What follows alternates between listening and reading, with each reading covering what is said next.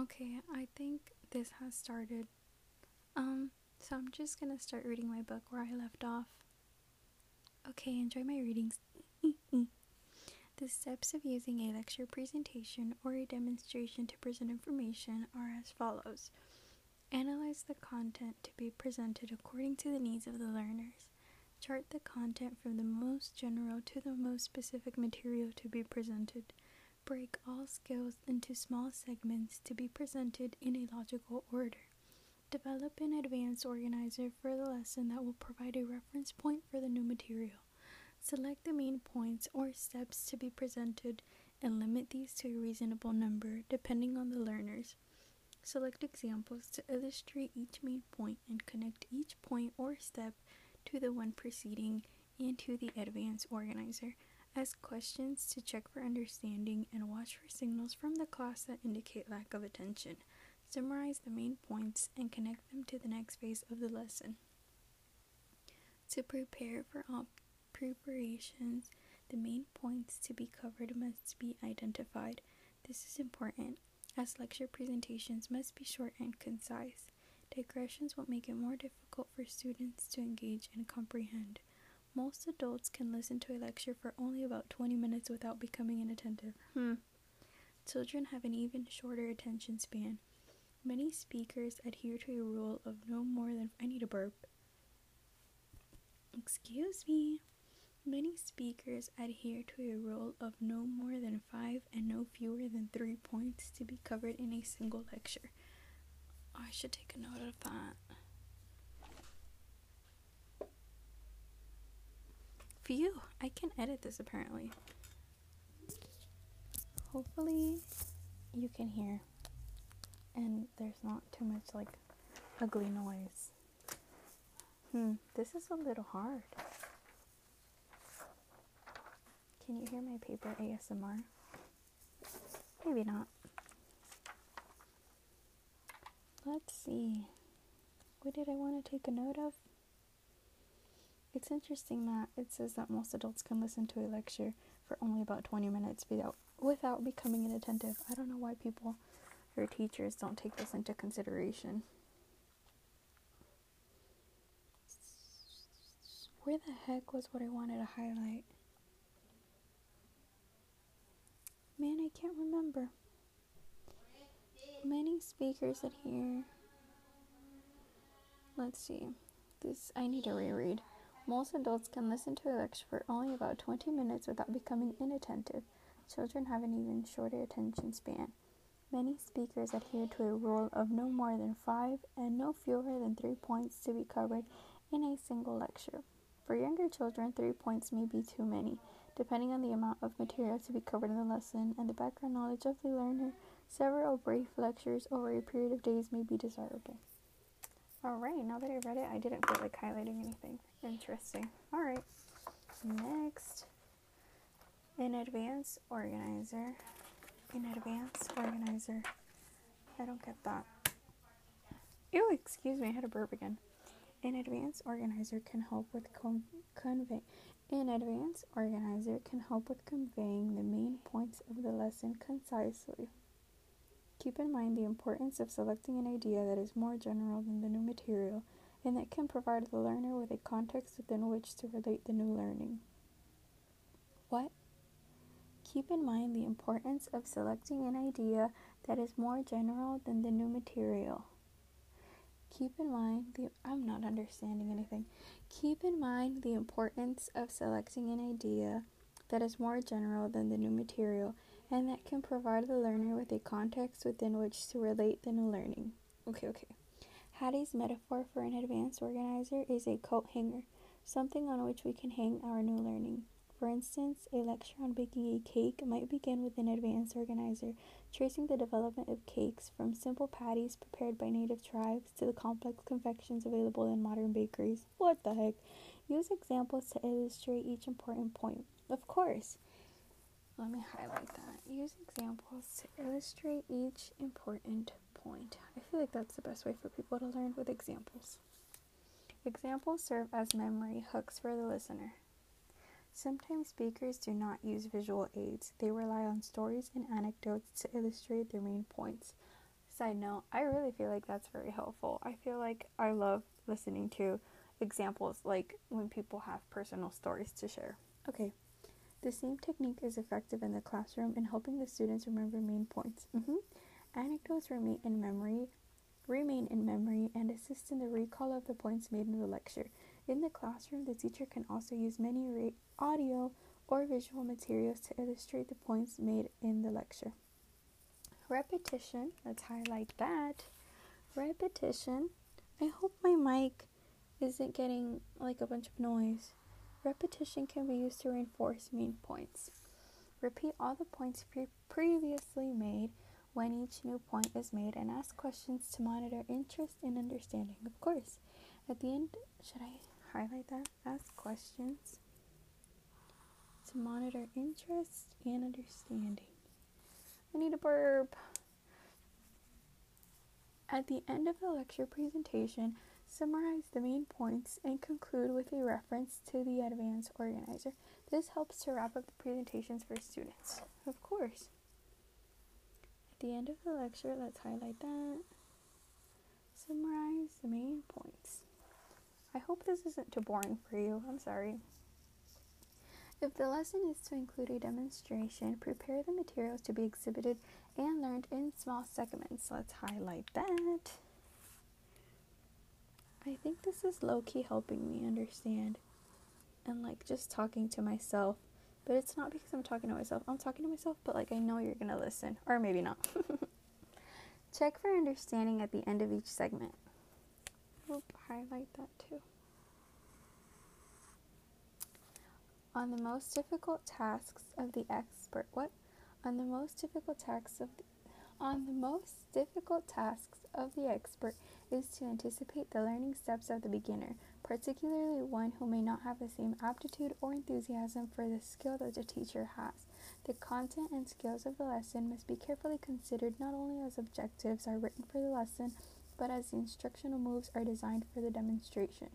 Organize the material in a logical order. Let's highlight that. I think that's pretty obvious, but Visual and real examples work particularly well in the presentation stage of direct instruction. Let's highlight that. I'm highlighting because when you look through the textbook, you don't want to read everything or skim. So if it's highlighted, it pops out. Too often, teachers depend on telling, despite the fact that pictures or a live demonstration can be more effective and can provide learners with a memory hook for new information. Imagine a lesson on baking a cake without a demonstration phase. Hmm, when they put it that way, makes a lot of sense. Many teachers forget that one picture, activity, experiment, or demonstration, oof, can you hear Mickey? Can be worth a thousand words. That's true. Step 4 Guide practice, assess performance, and provide corrective feedback. Once the teacher has modeled the knowledge and skills, the I do phase of the lesson, there is a gradual release of responsibility from the teacher to the student.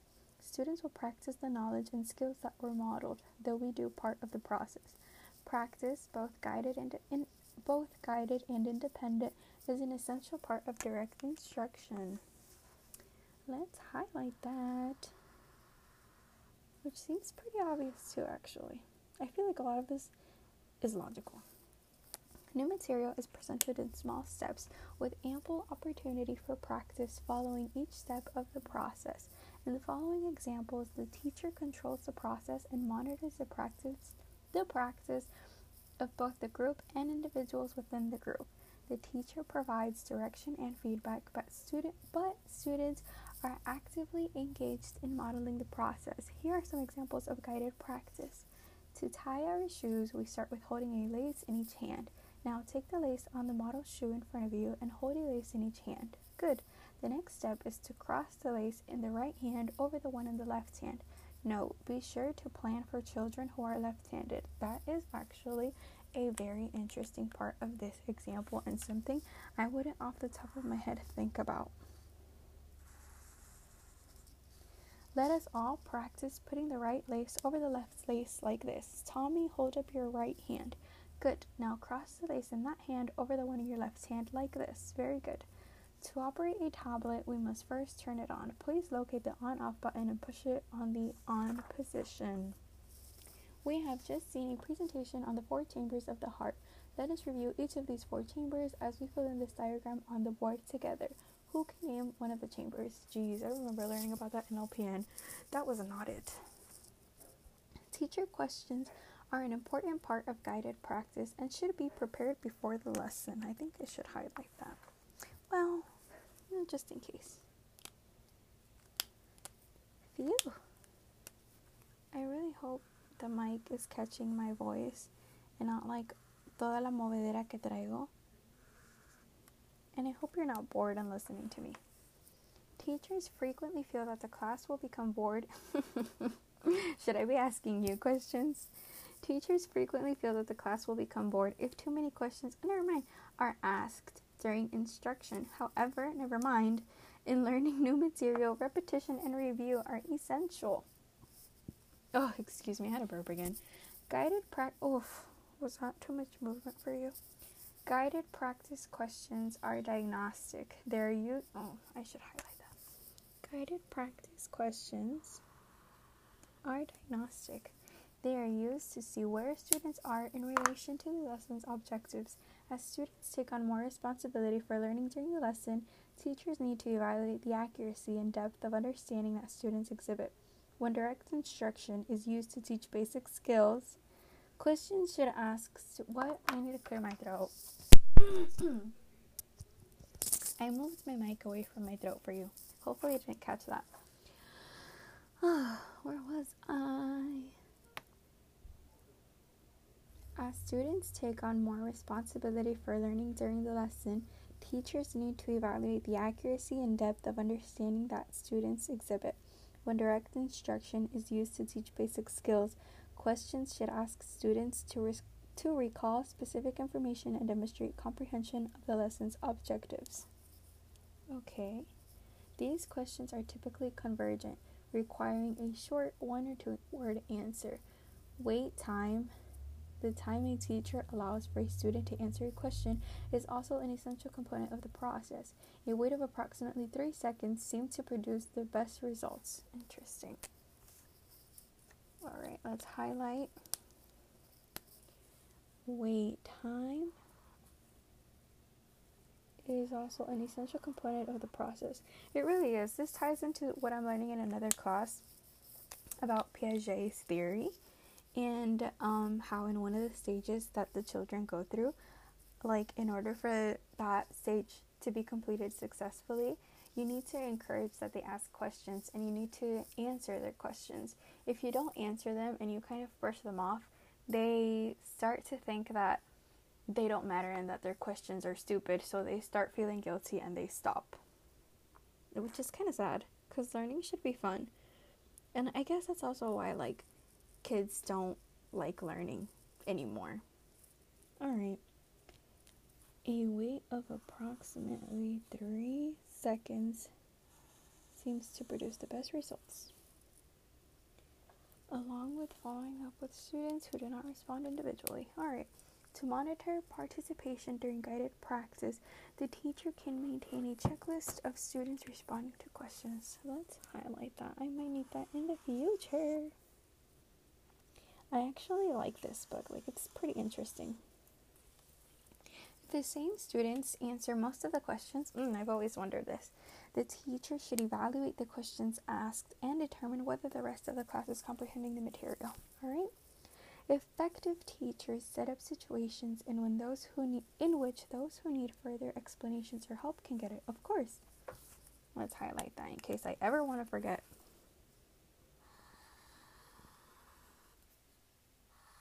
Is my mic picking up my highlighting ASMR? They ask students to repeat the direction or the information. Oh, yes. I do that all the time. They ask students to summarize for each other and share those summaries. It seems like I'm highlighting everything, but really. They call on students for additional examples and applications of information. Should I just make a little note here instead of highlighting everything? As students practice their new learning and teachers observe and diagnose problems, there are several instructional moves that can help keep students engaged in the guided practice. Lemov suggests using cold calls, calling on students even when they have not raised their hands. Oh no, I hated that. and call and response, in which the whole class answers a question. In both cases, there must be a positive climate in which both wrong and right answers are normal as we learn in school. For efficient and effective learning, students may have correct and adequate information about their performance. Okay, this the feedback must be clear and related and be related to detailed objectives or targets. Feedback is value neutral and tells students what happened, the result of their actions, and information about distance between their performance and the target goal. Good instruction allows students to self assess by providing detailed feedback. Guided practice allows both teachers and students to see how close they are to the lesson's objectives. Let's underline that. Guided practice allows both teachers and students to see how close they are to the lesson's objectives. Oh, interesting. If the students have not learned the material, don't blame them and don't go on. Oh, snap. Let's highlight that in case I ever want to forget. You don't blame them and you don't go on. Which, like I said, seems logical, but a swimming coach does not allow students, ah, oh, this is a good way to put it. A swimming coach does not allow students to drown if they are in the deep end of the pool and cannot tread water. Tread?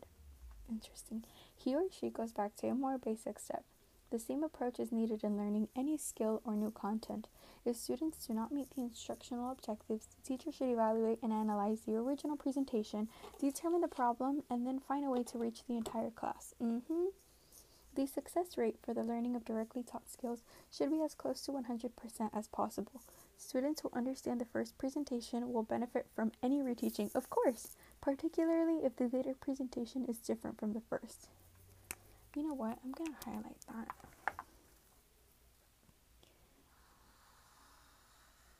That was a really good piece of information. It's true. Better yet is to have early learners help others by putting their understandings into their own words for others to follow. That's actually very true. The guided practice steps allows for reteaching. Providing feedback during guided practice is an important teacher behavior of freaking course. I always love getting feedback. Well, specific feedback when the feedback is good. We know that achievement is enhanced by asking students to work until accuracy is achieved. To achieve success, feedback must be timely, specific to the task, and detailed. Mm-hmm. A student teacher using the direct instruction model for the first time might hear the following feedback. Your presentation included an analogy that helped students make sense of the new material. You did not provide feedback to students during guided practice. Phew. The presentation did not have any audio or visual displays and continued for the most of the pe- for most of the period. There was little time for your students to practice the skill in either guided or independent practice. Oh yikes. Step 5. Assign independent practice, assess assess performance and provide corrective feedback. Should I stop this here? How long have I been going? Wow, 18 minutes. Close to the time of concentration. I'll stop it here. Phew, I took a bathroom break. And I actually don't look at how many pages my chapters are because I feel like that's only going to discourage me and make me not want to read even more. Alright, here we go. Step 5 Assign independent practice, assess performance, and provide corrective feedback. Once students have had practice in performing the lesson's objectives and receiving feedback on their work, they take on even more responsibility for learning. Interesting.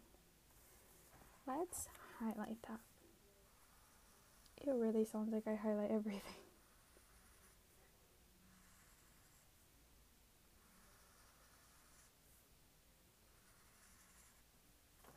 They work on their new they work on the new knowledge and skill without the support of the teacher or peers.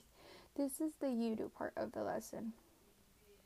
Independent practice requires careful monitoring of students practicing a new skill on their own or in small groups.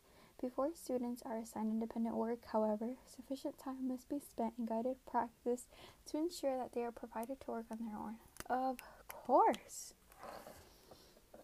Let's highlight that too. no! I highlighted the wrong thing. I was going too fast. Hmm. It's okay, I'll just highlight the sentence.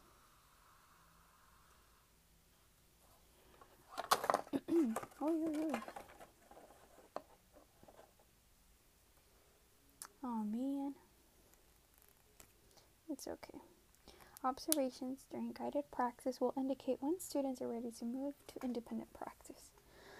The teacher should circulate during independent practice, checking that no student is repeating a mistake or is actually practicing error. In addition, there should be some way for students to check the results as they proceed independently. Of course, sometimes the answers in the back of the textbook are an excellent resource. Some teachers provide checkpoints or stations in the classroom where students can go periodically to check their work. Independent practice provides students the opportunity to process and rehearse the new information or skills that were presented in the earlier steps of the direct instruction model. The goal of this step is to help students own the new information or skill by moving from the guided practice phase, where slow and deliberate efforts result in only a few errors, to the automaticity of being able to work quickly and respond automatically without having to think through each of the process. Excuse me while I find what the heck automaticity is. I have never heard this word before. I've been learning new words. There was this one the other time I read in my book, idiosyncrasy. I was like, oh wow, what is that? Automaticity, like automatic? The ability to perform a task by automatic processing. Okay. Independent of conscious control and attention. Now, what did I read? Um, where slow and deliberate effort results in only a few errors to the automaticity. Okay, makes sense of being able to work quickly and respond automatically. Alright, think about learning a new computer program or application for your cell phone. At first, we're somewhat tentative as we learn the new procedures, but eventually our use becomes automatic and we spend more time thinking about why we're using the tool rather than how we're using the tool. Effective independent practice occurs when students are making only a few errors in the guided, guided practice phase and before they get to the automaticity stage. Most independent practice uses a product such as a worksheet, a writing task, or oral responses to questions. Should I highlight that? That's okay. Of course, there are many other ways for students to practice new information and skills that students find more engaging. Teacher, you know what? I might need, like, to pull this up at some point. Let's highlight it.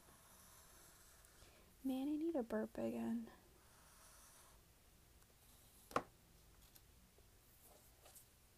Oh my goodness. Anchor just gave me a notification of my first um, episode. It says you're live on Spotify.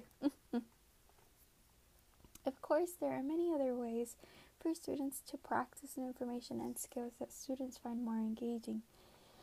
Teachers may embed the practice into a meaningful context, motivating students to complete the work. Possible independent products include the following creative in solving problems or situations, designing a game poster or demonstration, writing a poem, story, book, or brochure, doing a role play or puppet show, drawing a map, picture, cartoon, or diagram.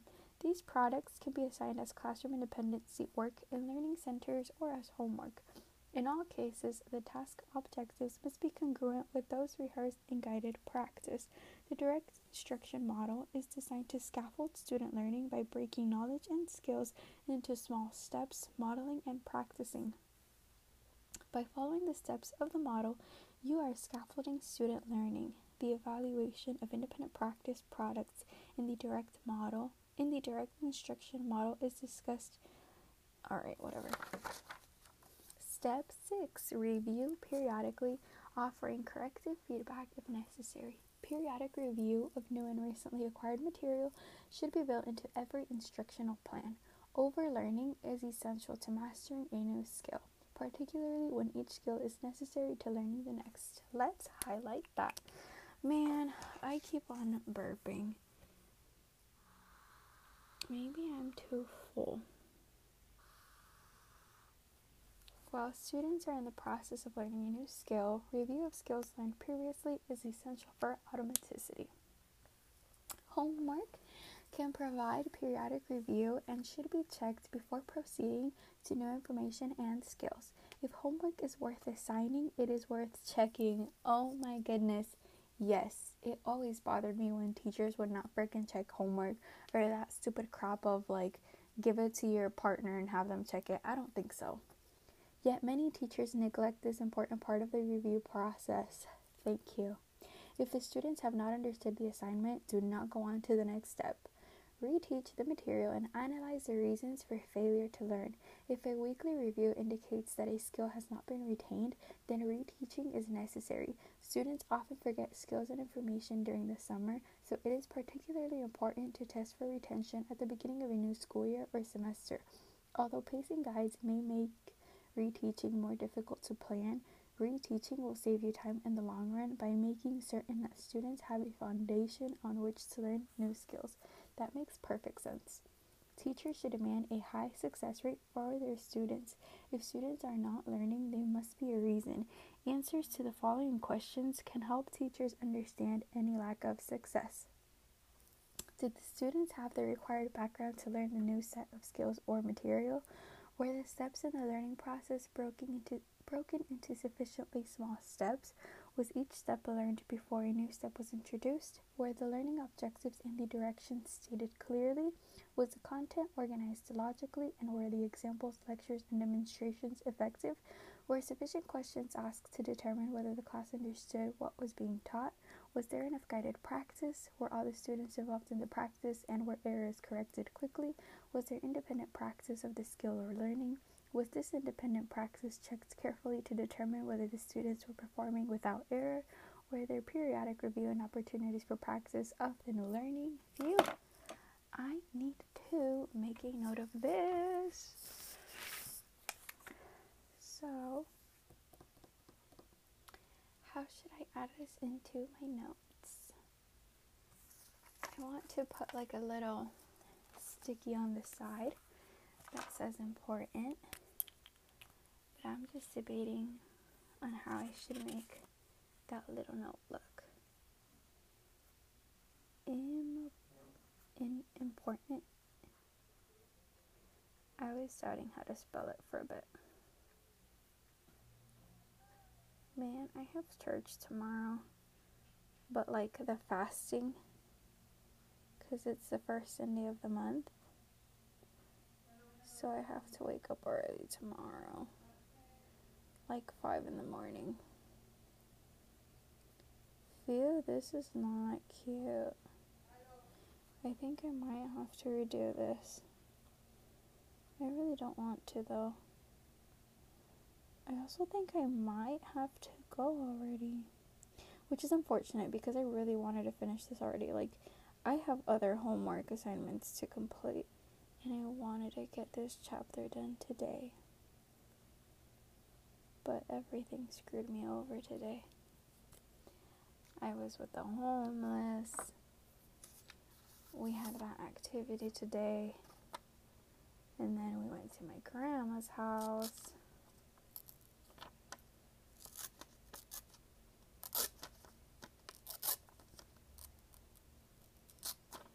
Is really helping me though, like making these podcasts.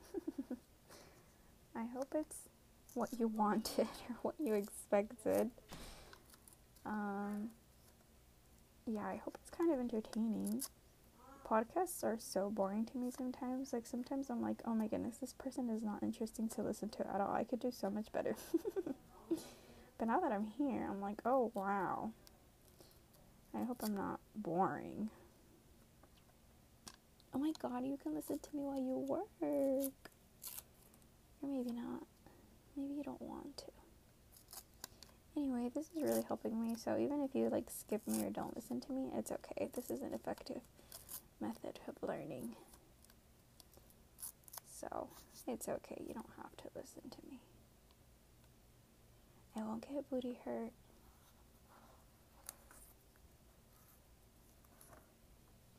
Man, I didn't give you paper ripping ASMR. It's okay, I'll do better next time. I need a burp again. Oh, I'm so over this. I'm so sorry.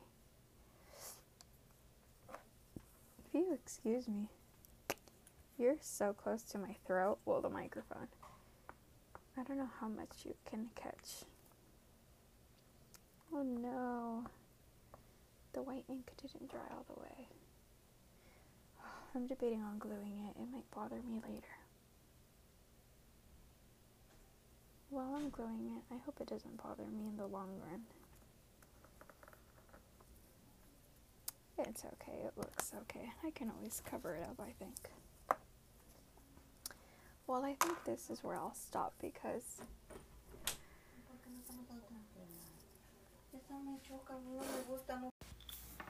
Good morning. It's seven o'clock and I'm in church actually. Um yeah, it's one of those days where I come earlier than usual. As you know, I have the fasting thing like the first Sunday of the month. So, I mean, technically, service hasn't started and stuff. So, I brought some of my homework because I still have stuff to do. Um, I'm really tired. I got barely any sleep last night. My neighbor's son had his friends over last night, and they were just really loud and annoying. I really don't like him. I don't know him personally, but he makes me lose sleep.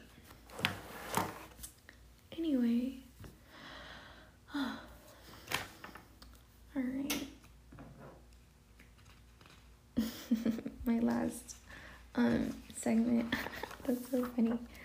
Ended funny. Um, but I I had to go. So I couldn't even end it properly. Um, so I'll just start reading where I left off. I don't have my headphones today. I forgot them, so hopefully it still sounds okay. I hope. Alright. Summary of steps in the direct instruction model. Review pre- what?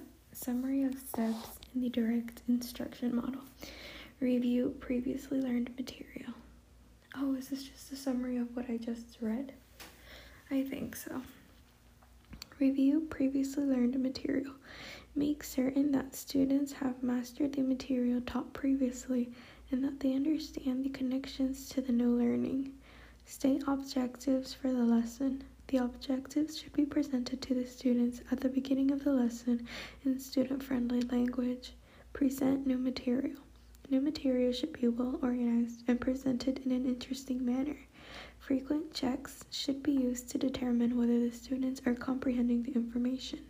Guide practice, assess information, and provide corrective feedback. Guide the students through practice sessions, making certain they are performing correctly. Assign independent practice, assess performance, and provide correct feedback. Continue to supervise the students as they work independently, checking for error. Homework should be assigned for independent practice only when the teacher feels certain that the students can perform the work correctly. Review periodically, offering corrective feedback if necessary. Homework is checked before new instruction is given, and reteaching is conducted if necessary. The teacher conducts periodic checks to make certain that the new learning has been retained. Alright, it is a summary of what I just read, but I want to make a note of it. Like I said, I usually make notes of these because usually you like skim through your textbook. You don't go back and reread everything. So I kind of like annotate on here. I don't kind of, I do it. I annotate on here and I just make note of like things I think I'd want to recall later. Um, so yeah, that's what I'm going to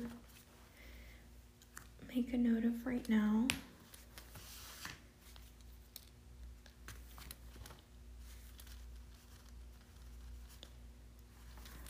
I don't know what to write in the note. Because I made one before this one and it says important. This one is also important, but oh, let's write important part two. Or should I just write summary? I mean, that is the title of this section, but just in case, let's just do summary.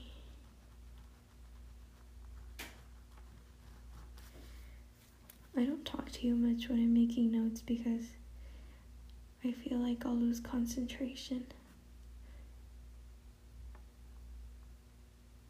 But like I said in the last um, segment, I do find it really helpful to talk to you or read to you. It helps me retain the information actually. Obviously, when you hear me repeat, um, when I'm reading something and you hear me repeat it, it's because I didn't get it the first time. So I only move on when I've gotten it. Let's see. Alright, I think it turned out okay. Now I'm just gonna glue it. Man, I hope you can hear me. I'm not that loud, but I don't have my headphones, so I usually just kind of talk under my breath, but you can hear me because of my headphones.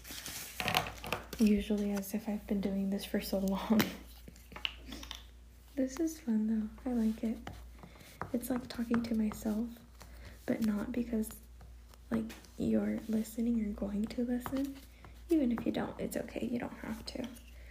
But it helps.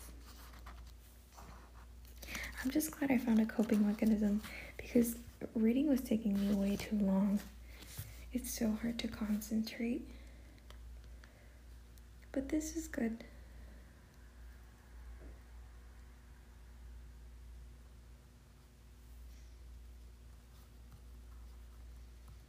I just hope nobody walks in on me. I'm in one of the rooms in the back they're gonna be like, um, what is she doing? Who is she talking to? Why is she talking out loud? Out loud or aloud? Like A L O U D or out loud? I've wondered that recently. Okay. The preceding list does not completely convey the generative and dynamic nature. I don't get it. ah. The preceding list does not completely convey the generative and dynamic nature of the direct model of instruction. Direct instruction entails a complex dance of reciprocal responsibility from the teacher to the student. This complexity, of course, is difficult to capture in text. Therefore, we examine the possible behaviors of teachers and students working within the direct instruction framework. This approach allows for the consideration of what is needed to master the model. I don't get it. This approach allows for the consideration of what is needed to master the model and include it in your professional toolbox. In addition, table 3.1 is a guide to help you dis- to help you consider what student behaviors are associated with student learning, allowing you to mold your teaching behaviors. Case studies show. All right. Evaluating learning in the direct instruction model. The purpose of the direct instruction model is to promote knowledge and skills that are readily definable, easily illustrated, and reliably, improve, reliably improved with practice. Should I highlight that? I feel like it's the same information I've been highlighting over and over, but let's highlight it just in case.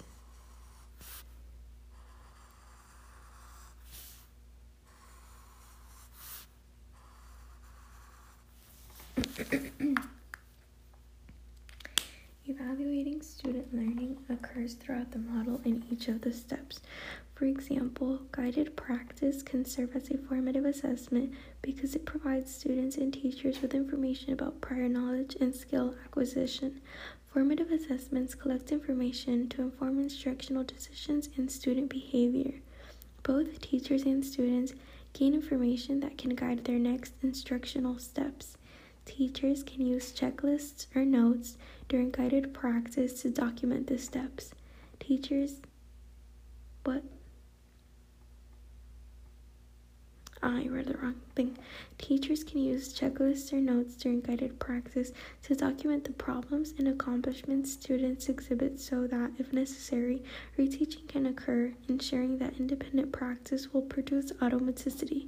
Guided practice tasks must be designed to provide meaningful clues to student knowledge and understanding and should be as identical to the task in the presentation step as possible. Students should be able to practice what they have modeled.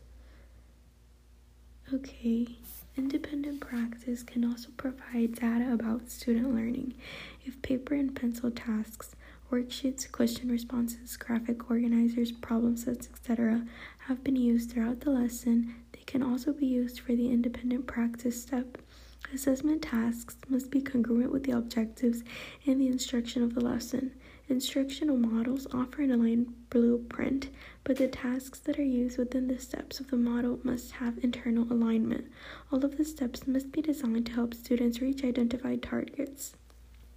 This becomes particularly important if grades are being dis- assigned to independent practice products. The replication of tasks can be less similar in independent practice than that in guided practice as you prepare students to transfer the skills to unfamiliar settings. But all assessments, especially graded assessments, must contain only the elements students have had the opportunity to practice during previous instruction. I will make a note of that because the book mentions that a lot, and it seems obvious, but I'm like, is there a reason why they keep on bringing this up? All assessments must contain only the elements students have had the opportunity to practice during previous instruction. Man, I need to burp again. I had that sensation a lot last segment. Excuse me. Independent practice products can be evaluated using rubrics, which are guides for assessing student learning. Should I make a note of that? I feel like it's obvious.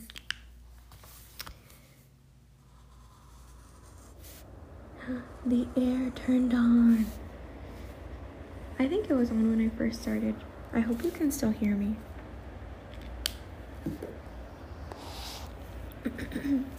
they make scoring criteria clear and focus what they make scoring criteria clear and focus feedback for students, peers, and teachers Ah, the rubrics. Good rubrics specify the characteristics of an outstanding assignment. These characteristics are developed by analyzing the assigned task, the purpose of the task, and the evaluation criteria embedded in the task. Differentiating between excellent, good, adequate, and poor examples of an assignment allows for the articulation of criteria. Independent practice product rubrics should be task specific, although there are many examples of rubrics on the internet. Be sure that you are capturing the essential elements of quality for the direct instruction or other model lesson that you have taught. An example of a rubric for haiku writing assignment is shown in figure 3-1. This rubric would be helpful to Mr. Bennett as he evaluates the student work described in the scenario at the beginning of this chapter. Okay, let's look at the table. Potential student.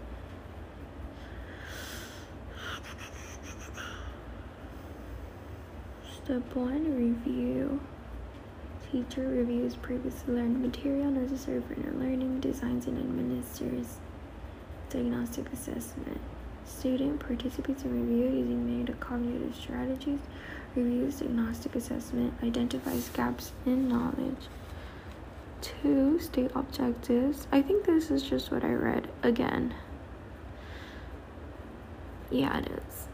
Alright, I'm gonna skip this.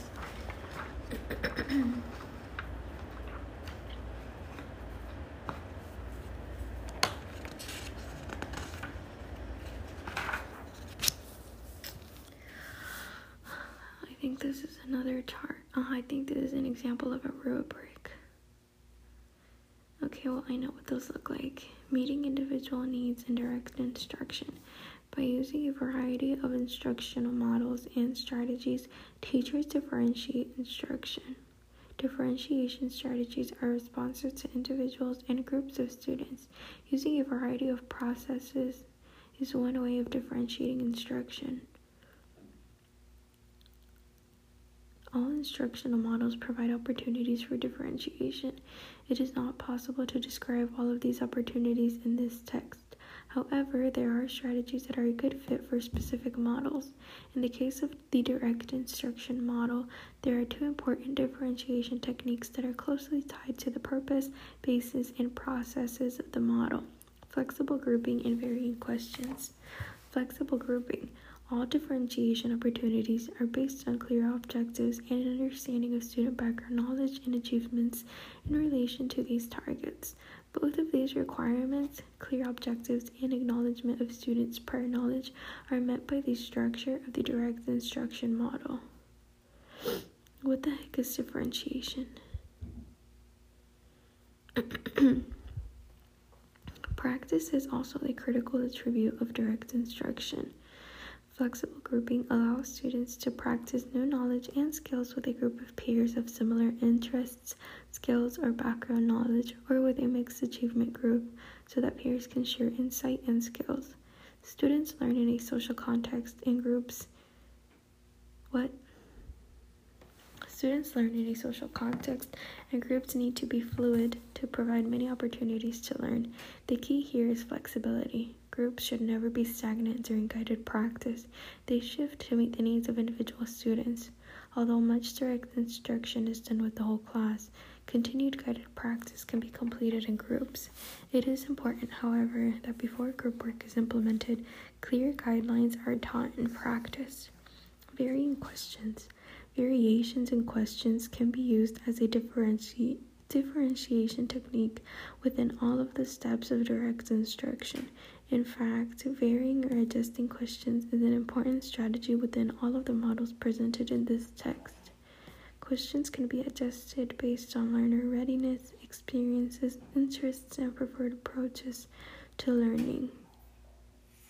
By knowing where your students are in relation to your goals and their individual learning profiles, you can target questions to specific learners during the review, presentation, and guided practice steps of the direct instruction model. There are many ways to categorize questions. Oh, I think this is what one of my assignments is on.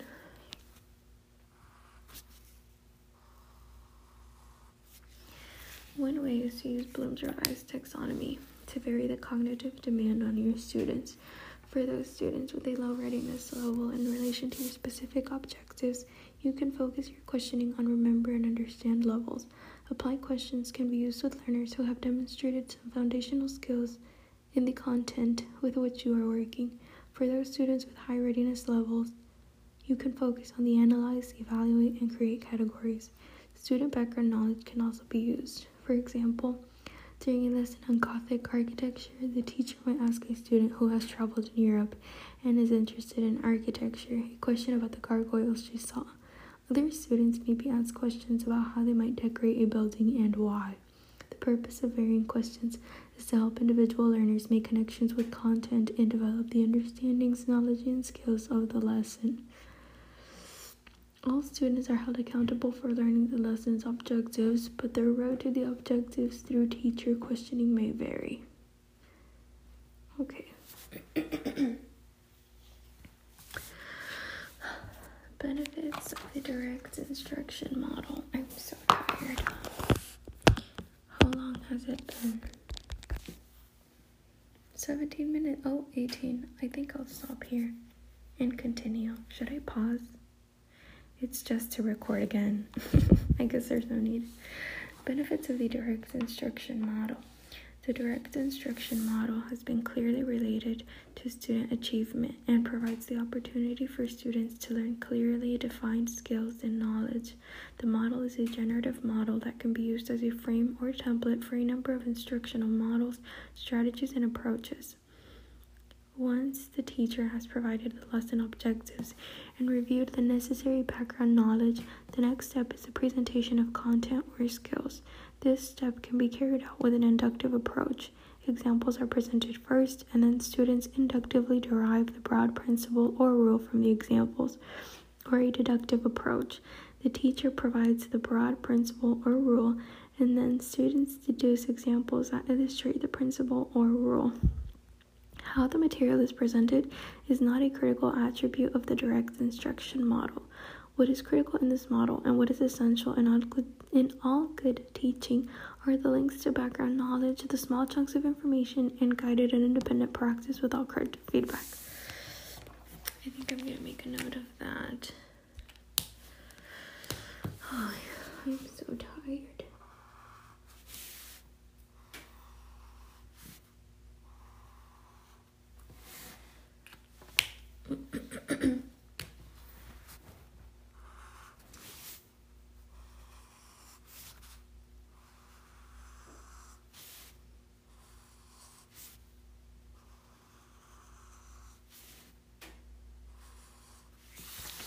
These should be part of every instructional approach. The direct instruction model is inherently aligned, another important characteristic for instructional models. The goal of the model the goals of the model allow lesson objectives to be clearly articulated, and all steps of the model are geared toward helping students be successful at demonstrating lesson objectives. Elementary grades lesson.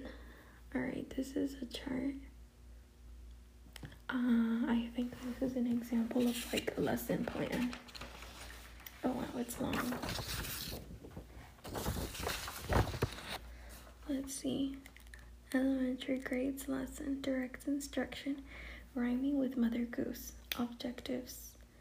Oh yes, this is one of my homeworks actually, a lesson plan. Okay, okay, okay. I was already stressing about that, but I think I just had to get to this chapter. Alright, direct instruction Rhyming with Mother Goose. Objectives. Common Core State Standards. Mm-hmm. Okay, yeah, that's the standard. Students will know rhymes are heard when two or more words. Wait, this was a second grade? It says elementary. Okay. Rhymes are heard when two or more words have similar ending sounds. How to identify rhyming words in Mother Goose rhymes by listening for familiar sounds. Okay students will understand that we can hear rhymes when people talk, sing, or recite. Students will be able to identify rhyming and non rhyming words in a Mother Goose rhyme, generate a rhyming word when given a spoken word. Assessments, diagnostic acts. oh my gosh, did I really say acts? By ask students to define a rhyme. Ask students whether particular words rhyme formative. During guided and independent practice, students identify and generate rhyming words. Procedures Review previously learned material. Show students the Mother Goose book that you have read before. Talk to the students about why we like Mother Goose rhymes. Highlight rhyming words and how they sound. State the objectives for the lesson. Tell the children that we frequently see and hear rhymes and that today we will identify rhyming words. 3. Present new. Ah, so this is a procedure. 3. Present new material. Show students the Tom Tom poster. Tom Tom the Piper's son stole the pig and away he ran. The big the pig was eat and Tom was beat and Tom ran ran oh my goodness. And Tom ran crying down the street. Oh my goodness, this sounds a little. This is a children's book. Read Tom Tom the Piper's Son from the prepared poster. Paint point to each word as you read. Define the words piper and beat. Read the poem again with one of the students tracking the words. Explain that rhyming words are words that end with the same sound. Give examples. Okay? Read Tom Tom slowly and ask students to raise their hands when they hear two rhyming words, then ask volunteers to identify the rhyming words in the text. Circle the rhyming words on the Tom Tom poster in the same color. Ask students whether the following words are rhymes sun and eat, stool and piper. Ask how we can tell that they are not rhyming words. Make a list on the board of rhyming and non rhyming words in TomTom.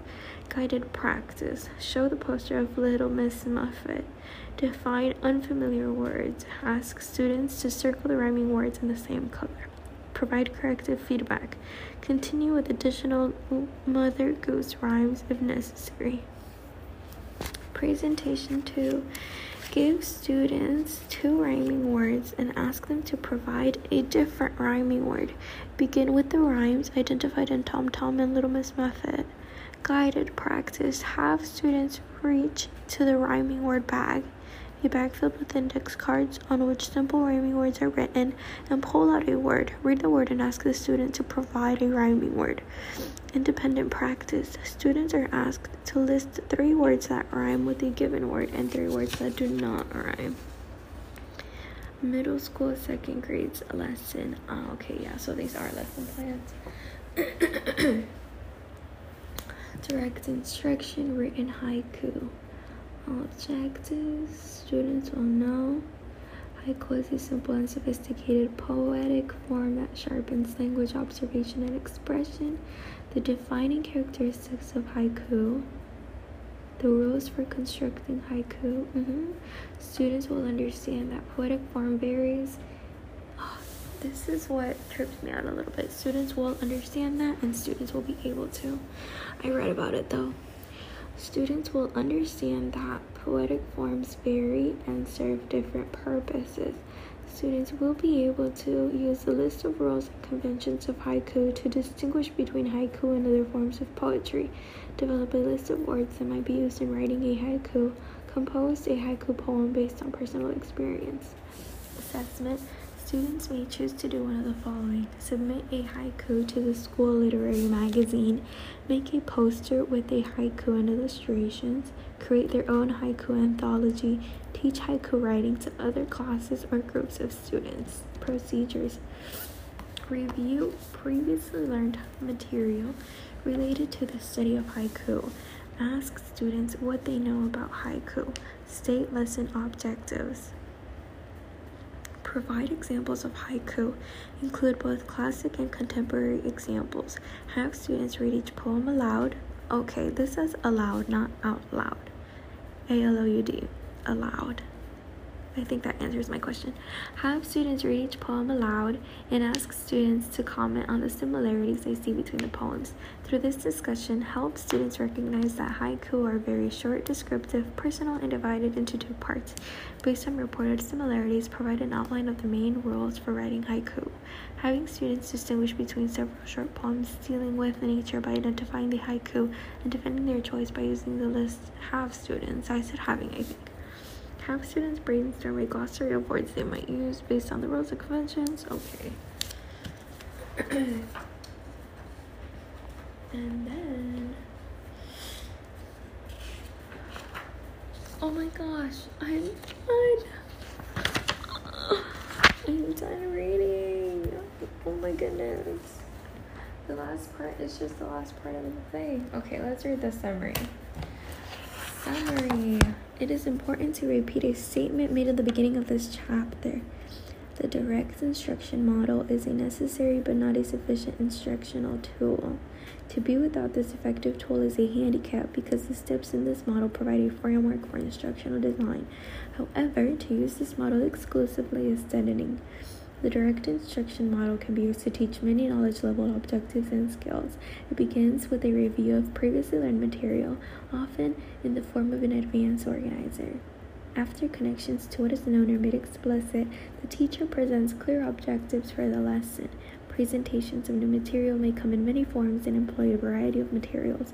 Once the teacher has modeled the new information or skills, students practice while receiving corrective feedback. Ideally, when students can demonstrate that a task has been completely completed with only a few errors, independent practice, independent practice can be assigned to develop automaticity. Feedback and periodic review ensures that students have reached and continue to maintain the lesson's objectives. I finished chapter three. I'm so excited. I have never finished the reading that fast. I am pretty sure. I've never timed myself like that, but I am almost certain. All right, thank you for listening to my reading. Um, this really helps me a lot. I hope you listen, but you don't have to. Um, yeah, I'm just glad I found something that helps me. Okay, bye.